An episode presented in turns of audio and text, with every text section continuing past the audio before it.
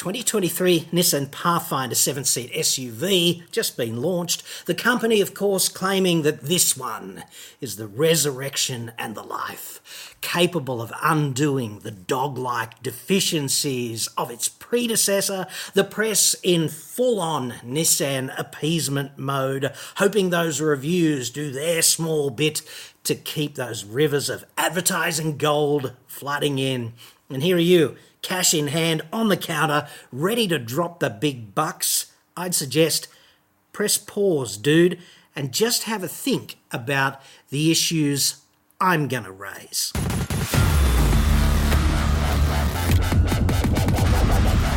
I'm John Cadogan from AutoExpert.com.au and I get new cars cheap. Australia only, though. Sorry about that, international dude. Website? Card? Now, very confronting for me to say this out loud, but I've been doing this for more than three decades. And for most of that time, I've been concentrating on mainstream cars that ordinary dudes and dudettes in uh, Australia actually buy. Not the 911s and GT3s and, you know, things of M5s that you tip into turn one at 250 even though that is quite entertaining from time to time, but I've tried to concentrate on mainstream metal that ordinary people buy. And I listened with interest to Nissan's recent claims about the tacit deshittification of Pathfinder with this latest iteration. And I thought, why don't I steel man them? Why don't I try and make this case objectively by looking at the new one and putting it in complete context in relation to its competitors and where Nissan is commercially in this country right at the moment, and see if the new one is actually a contender for you. And guess what, dude? I tried. I tried as hard as I could. I tried really, really hard. And I failed. Failed dismally. And I'll lay out the complete case for you about why the Pathfinder is not a contender, in my view, next. This video is sponsored by Olight. Olight torches make ideal Christmas presents. I've been carrying this one every day for more than a year now. It's been great, reliable, tough, versatile, and of course, brilliant. Olight's Black Friday sale is in full swing right now and concludes on the 29th. I've selected five of my favourite Olights today for your car, home, EDC, and Fat Cave. Links in the description, plus a discount code AEJC for 12% off outside the sale. Marauder Mini first. It's dimmable, but retina scorching if you max it out at 7,000 lumens. This torch turns night into day, working under the house or around a campsite, and it turns into a proper searchlight with a range of 600 metres at the flick of a switch. There's a super smart on off switch which needs 90 degrees of rotation before you can turn the torch on, which prevents accidental activation in a bag. Proprietary USB 2 magnetic coupling to recharge, which is a great system because there are no ports to clog up with mud and other environmental debris. Warrior Mini 2 is my favourite Olight and also my preferred EDC. It's drop tested, waterproof, and super bright. There's a side switch for more delicate work and a tactical tail switch if you ever need to whip it out really fast under pressure. The Warrior 3S is essentially the bigger brother, same overall functionality, only brighter and tougher, but still pocket sized. The full tactical option is the Warrior X3, which is a bit too big for a pocket, but tough and super bright. It's great for security work or search and rescue. A decent size for a duty belt, but it will not weigh you down. Three glass breaking zirconium beads on the bezel if you ever need to breach a tempered glass window and rescue someone. I certainly hope you don't ever need to do that, but it's kind of nice to have if you do. They all use the same brilliant magnetic recharging system as the Marauder Mini. And finally, the swivel. This is a sensational work light that fits in a pocket. It's also a torch. The base is magnetic as well as a snap hook if you ever need to hang it in place under the bonnet. It'll stick to the car for changing a wheel at midnight, and you will have both hands free. You can keep it charged easily in the car via USB. I've got a swivel in the Fat Cave and a swivel in the car and a Warrior Mini in my pocket right now. That's kind of how I roll, and I am typically very hard to please. So that's got to tell you something. Links in the description. Sale runs until midnight on the 29th, plus that code AEJC for 12% off after that. Big thanks to Olight for being a solid supporter of this channel throughout 2022, helping make reports like this possible. Okay, so this is a report in three parts. Okay, and the first part is is Nissan a viable alternative to other mainstream car makers in 2023? Because if you buy the Pathfinder, you will have Nissan for in laws, right? You're going to marry the Pathfinder, they're your in laws. Are they going to be the in laws from hell? Or are they rock solid? Are they going to stand by you? So I looked at that. And then I looked at the objective set of mainstream competitors because what I wanted to do was make the case for the Pathfinder. I wanted to say, well, Pathfinder is better than that one on these grounds and better than that one on these grounds, and therefore it is a real contender. And that ended badly, I'd have to say. And then I thought the third thing that I want to do is if you're in the market for this car, you're probably watching endless reviews and reading endless motoring media reports, many of those in Australia. And in my view, the Australian motoring press has failed to hold car maker claims up to objective scrutiny, and their inability to do this is getting worse. And this is because advertising, car maker advertising on car editorial websites is the mother of all bad incentives because car makers are certainly not above threatening to pull their ads in relation to any negative comments, no matter how fact based they are, no matter how objectively true. So, what happens currently is that car makers do launches and they invite their favourite tame journalists who follow these middle management nobodies around in a Carmen Miranda esque fucking conga line and they just reiterate this middle management nobody verbal vomit without scrutiny.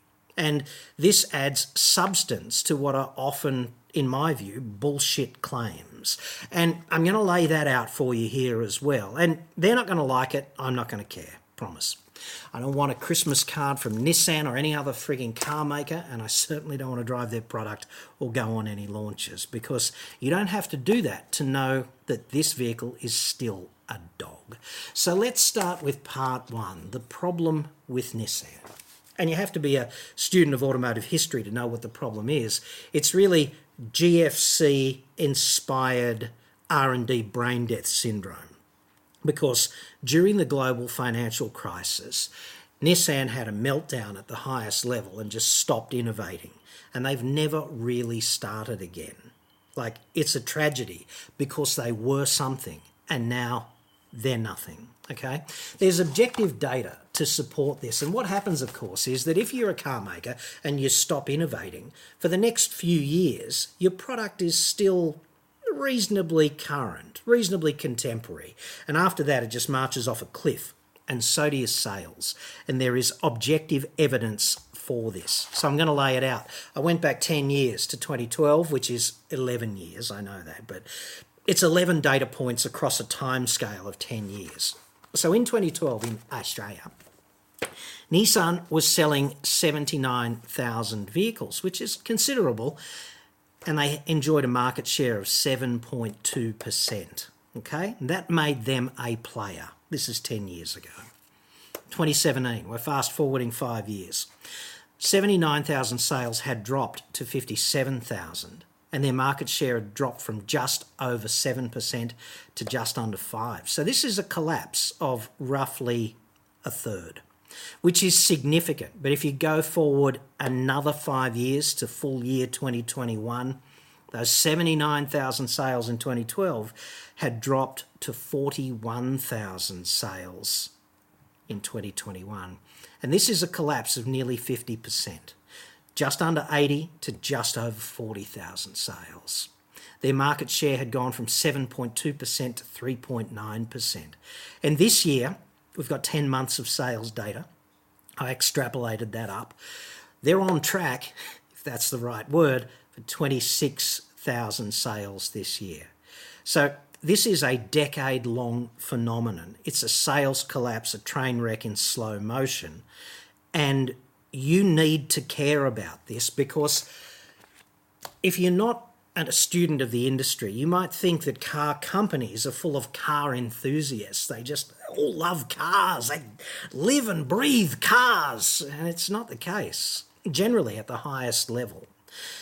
In the senior executive management meeting, almost nobody gives a shit about cars because they're in the money business. They're bean counters or lawyers, or lawyers who became bean counters, or economists who became paper pushers for a car company. You know, they could be doing the marketing for friggin' fruit and vegetables next week, and it wouldn't make any difference to them. You know, incontinence pads or cars, all the same, right? It's just money, and how can we make more of it? And when you've got this train wreck in slow motion, which this absolutely is, what do bean counters do?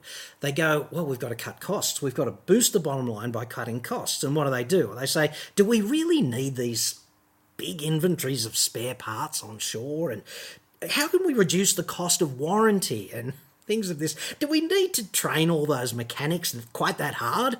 That sort of stuff, right? They just cut all of that stuff back because this is a way of artificially boosting the bottom line because they can't fix the fundamental problem, which is that the product is shit and people don't buy it anymore as a consequence, right?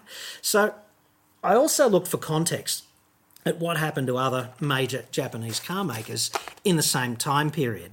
Our Toyota went from 218,000 sales in 2012 to 224,000 sales in 2021. Mitsubishi went from 59,000 sales to 68,000 sales in the same time scale, and Mazda went from 104,000 to 101,000. So this is telling me this reasonable consistency of other Japanese big players is telling me that Nissan's trajectory is due to Nissan's behaviour. It's not a market wide thing. This is not the rise of the Chinese incrementally consuming sales from the Japanese. It's not the rise of the South Koreans. In fact, in the same period, Hyundai came back about 20,000 sales, whereas uh, Kia came up about 40,000 sales. So they've kind of inverted their relative positions, but not by enough to impact Nissan. And it's Nissan only, right? It's not the rest of them. So this is a Nissan specific sales collapse phenomenon, and it impacts you if they are your friggin' in laws. It just does. And therefore, you need to have a rock solid objective case for why the Pathfinder is the best vehicle for you if you want to shoulder the burden of this ongoing collapse, more cost cutting, less support, less availability of spare parts. Ultimately, of course, there is going to have to be a reduction in the dealer network because you can't sustain the same volume of dealers when you've got sales that are really just collapsing. What we're looking at in 2022 is a two thirds collapse. Nissan has thrown away 50,000 customers in the space of 2012 to 2022, unless there's a miracle in November and December this year. Okay, so that's kind of where this is. And it's a tragedy because they used to be something. They were really good. And now they're not. So, is there a case for the Pathfinder that means you can embrace this risk? Incidentally, what it also means, this kind of collapse, is that dealers are multi franchised and they look at which brands are making them money. And that's where they devote their resources at a dealer level. So, if you're you know, a dealer and you've got five brands and one of them's Nissan and you've had it for 10 years and sales have come back, you've lost two thirds of the customers you enjoyed 10 years ago, and this is an ongoing thing, what do you do? You ramp back the size of the showroom, you ramp, ramp back the number of sales staff and support staff and all of that kind of thing. Because what else do you do? Do you just bleed financially for no reason or do you adapt to the new size of the market for Nissan. And I'd suggest that none of these changes is a positive one for you if you jump now. And you really need to acknowledge the truth of that. The objective facts matter, at least on my world. So that's part number one. Part number two is Well, let's look at the competition, okay? Pathfinder Ti-L, which is the range-topping new Pathfinder, it's 78,000 bucks plus on-road costs. It's built in the US, so American build quality. 3.5 litre V6 only. So, what this tells me is, despite all of the rhetoric that they drummed out recently about their e power this and e power that, they don't really give a shit about the environment because the new one is not available as a hybrid. The old one was. They haven't got a hybrid in the new one. That's a bit of a fail in the current context. America loves its petrol V6s, and sales in Australia, that's only designed to be incremental. We're getting it from America. If you want to buy one, great, but these things need a huge rev to perform, right? 202 kilowatts sounds fantastic, but it's at 6,400 RPM. Like, come on. 340 newton meters is okay for maximum torque, but it's way up here at 4,800 RPM. Like, come on. Families do not drive engines like that very often. These engines, these old boat anchor V6 petrols, are dogs in traffic compared with more technically advanced engines. We'll get to that. And the fuel consumption is shit. It's gotten worse. It was 10.1 for the predecessor, it's 10.5 now. Like, well done. Jesus. So let's compare this to a few different vehicles in the market. And I'm going to start with a diesel Hyundai Palisade Highlander, which is 80 grand, so two grand more.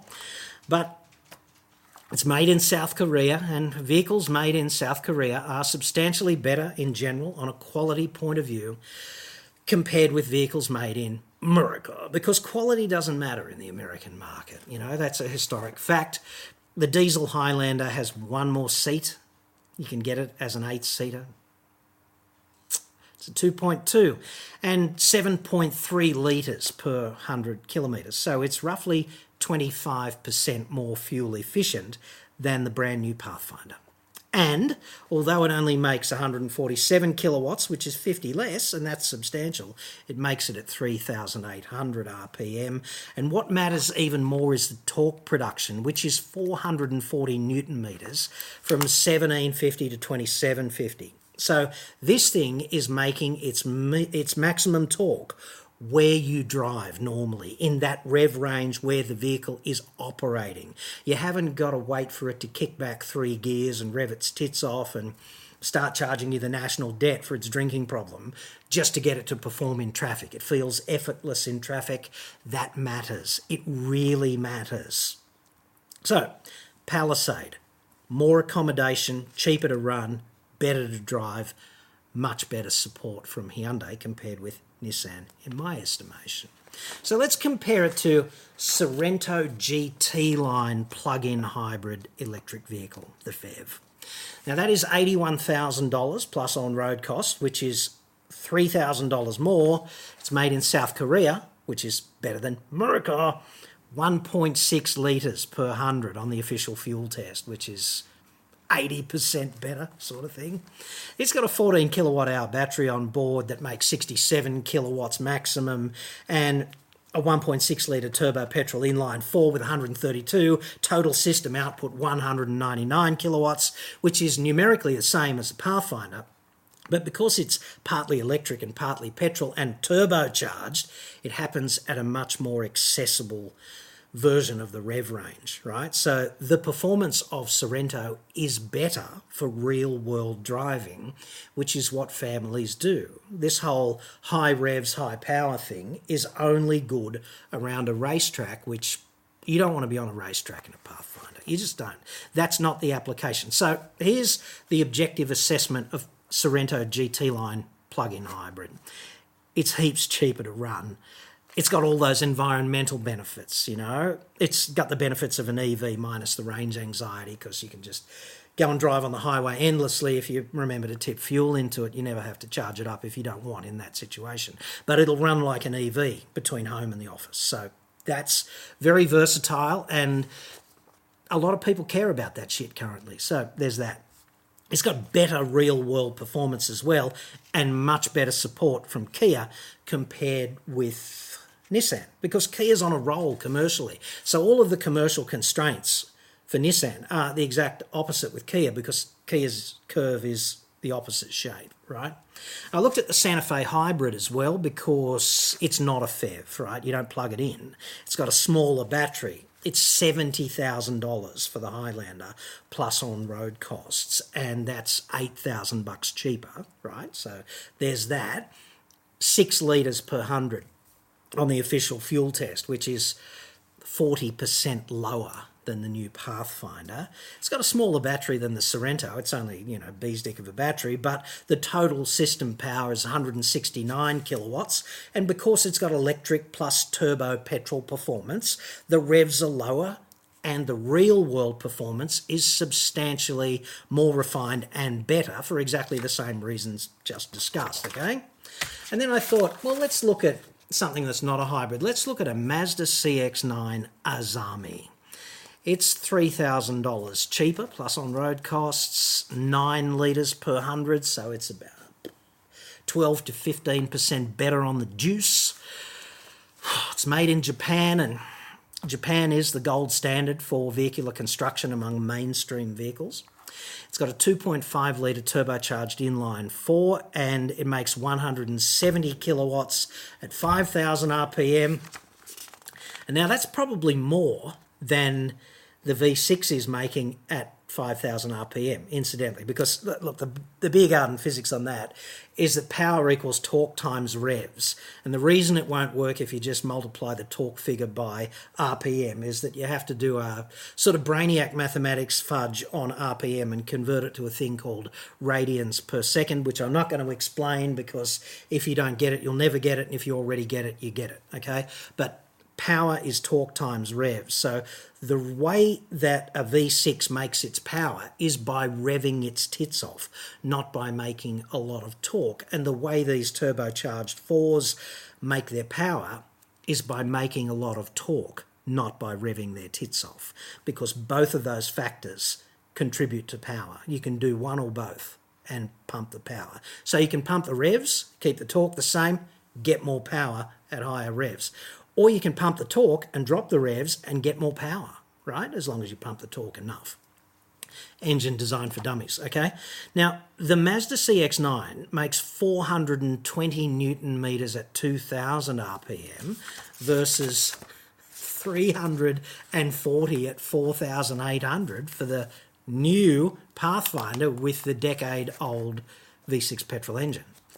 So there's that. You know, it's just going to go better in the real world.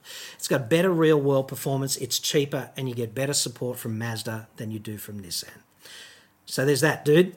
Then I looked at Toyota because Toyota is the darling of the market, and people who love their Toyotas, they love their Toyotas, right?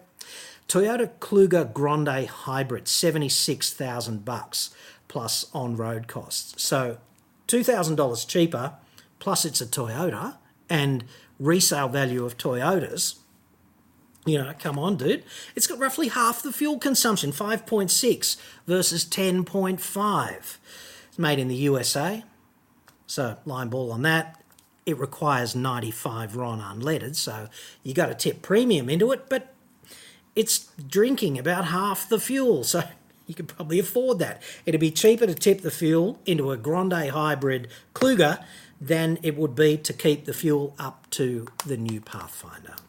Total system power from the 2.5 inline 4 in the battery system, 184 kilowatts versus 202. But once again, it'd be at lower revs, which is where you drive your family transport seven seat SUV shitbox, right? That's that's their facts, dude. They're called facts, okay? Cheaper, better support, therefore better car what is the objective case exactly for Pathfinder? Because I'm not getting it. And then I thought outside the box if you're just a breeder and you want a big breeder bus, what do you buy? The obvious objective answer is a Kia Carnival, okay? Kia Carnival Platinum Diesel, 72 grand plus on road costs. So 6,000 bucks cheaper than the Pathfinder. Doesn't have all wheel drive, but 6.5 litres per hundred. So what's that? About 40% less fuel consumption. Made in South Korea, better than America. 2.2 diesel, it's got two wheel drive, front drive, 8 speed auto, 148 kilowatts at 3800, 440 at 1750 to 2750. Everything I said about the other 2.2 diesel pertains here. Better to drive in the real world. So, much better for breeders. That thing is so versatile compared with a seven seat SUV. Substantially cheaper, okay, goes better in the real world, has one more seat, more versatile cabin configuration options, and much better support from Kia than the others. So, if I'm missing something here, let me know in the comments, dude. But I've looked at these vehicles. I've driven all of them. I haven't driven the new Pathfinder, I haven't driven the Kluger Hybrid, but I've driven every other one of those vehicles the Sorento, the uh, Santa Fe, the Carnival, whatever, the CX9, and there's nothing wrong with them. And on objective facts, two for one, they're better. So then I thought, what's being reported about this vehicle, okay? Out there con- uh, currently, what are the journalists saying? So I was awake at like three o'clock in the morning, as you do, the other morning, and I don't know why, maybe the cemetery was calling to me in my dreams saying, Not long now. Something like that. It's a bit Edgar Allan Poe, isn't it? A commenter alleged that I was a bit Edgar Allan Poe about that. I actually find it quite amusing that the cemetery is um, beckoning to me closer every day. Everything's a clock, dude. Second law of thermodynamics. So I thought, what can I do to cure this 3 a.m. insomnia? And I thought, I know. I'll read something from Cars Guide. Yes. Cars Guide's very interesting to me because Cars Guide is so bad that Rupert sold it, right? Rupert disposed of Cars Guide because it was so commercially good for him, okay? And he sold it to eBay, which, um, and then Cox Enterprises got involved, those Cox. I love that. And that, that was so good for eBay that they fucked it off as well. And they, they fucked it off to the Norwegians who thought it was a good idea for about three days until they put it on the market. And I don't know who owns it. Who owns it now? It's got to be like a 4chan or the lizard people, something like that. That's the ownership trajectory anyway. So, look, if you are a lizard person and you've just started watching my fine channel, please accept my uh, unreserved sympathy as to the recent death of Queen Elizabeth II. Too soon?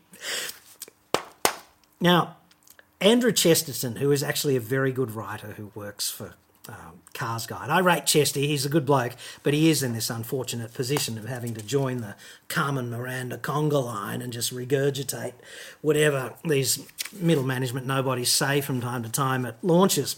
Has written a piece about Nissan's claims in relation to the new Pathfinder. Okay, you can find it online. It's there. I'm in no doubt that Chesty has faithfully uh, reproduced exactly what uh, the product cheese at Nissan Oz had to say. He's a dude named Martin Longueyroux.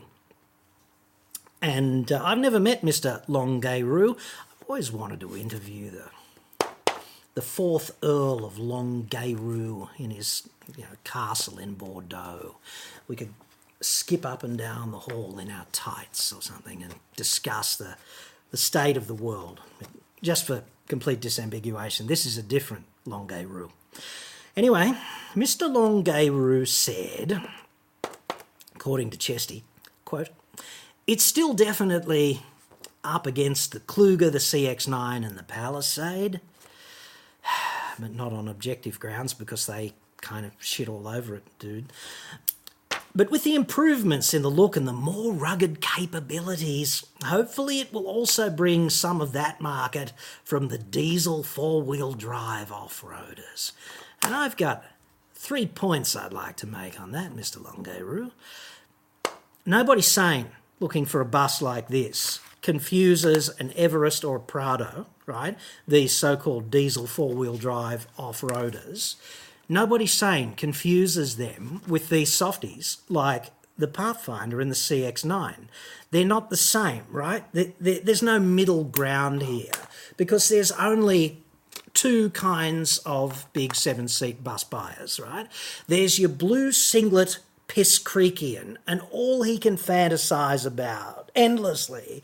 Is hooking up his acoustically transparent aluminium chitois and taking his lovely wife and their conjoined effluent out there on the road through endless busted ass cattle scrub to the creek, where hopefully one or both of them can get taken by a crocodile or beaten to death by a cassowary or gored by a friggin' water buffalo eaten by a great white shark, stung by a box jellyfish or jabbed by one of those toxic cone shell thingos in the beaches up there, or stand on a stonefish or get stung by a blue ringed octopus or bitten by a death adder or a brown snake or, you know, that is that not half of the tourist attractions for Australia?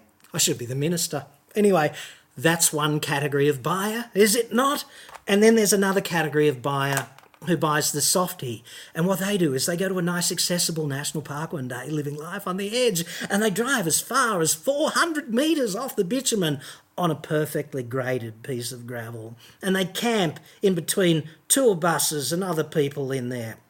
Smelly people, admittedly, in their Subaru XVs and things of that nature, and they all think they're having a big adventure in the bush. There's no middle ground.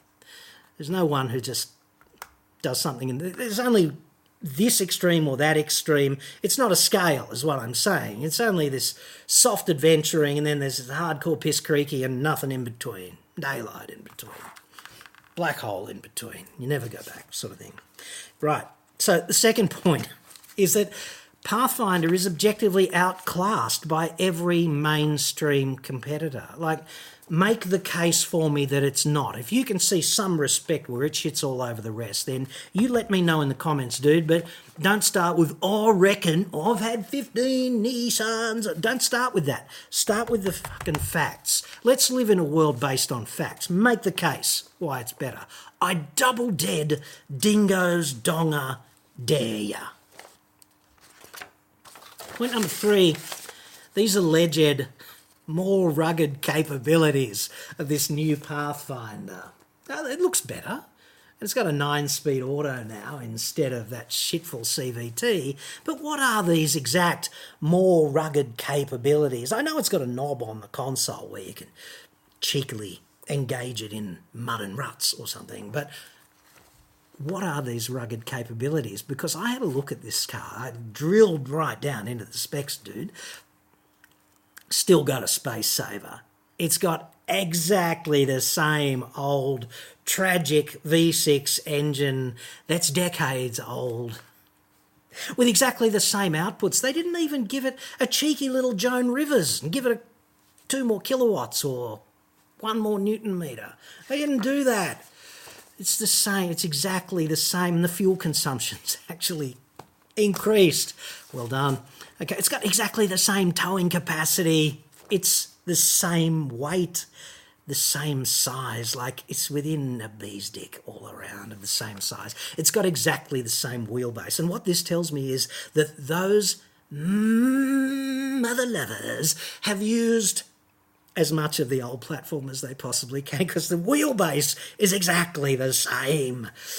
I'd like to get under there with a ruler, the old one and the new one and just measure some stuff because I think there'd be more similarities than differences. Uh, down there, just saying. It's got exactly the same ground clearance. I'm being kind. It's come back from 180 to 179. Okay, so this is not groundbreaking, and I wouldn't class that as being ruggedly capable. It's just the same as every other friggin' competitor that isn't a carnival, right? The only difference is they drop it's cosmetically different. It's got a new interior. I'm sure it's classier. Okay, it, it is classier. But they dropped the CVT, which was hateful, and they put in a nine speed auto. And trust me, on an engine as outdated as that old shitter, as many speeds as you can have is better because it's going to have to jump several speeds from going loping along to overtake that truck. It's going to have to come back four ratios to get the friggin' job done. So Mr. Longuerue went on at this point when, if I had been his advisor, I would have told him to stop. He said, So those that don't go serious off roading, it's those who. don't go. They're people. Those who. Those who don't go serious off roading but just want that little bit more. So maybe from the Prado and those Jeep and Everest type customers. If you're a Prado customer or a Jeep customer or an Everest customer and you're thinking about the Pathfinder and you've got them lined up like that going, stop smoking crack. What you've got to do is you've got to get objective line ball competitors and compare them. Otherwise, you're selecting a vehicle without knowing the kind of vehicle you need and or want.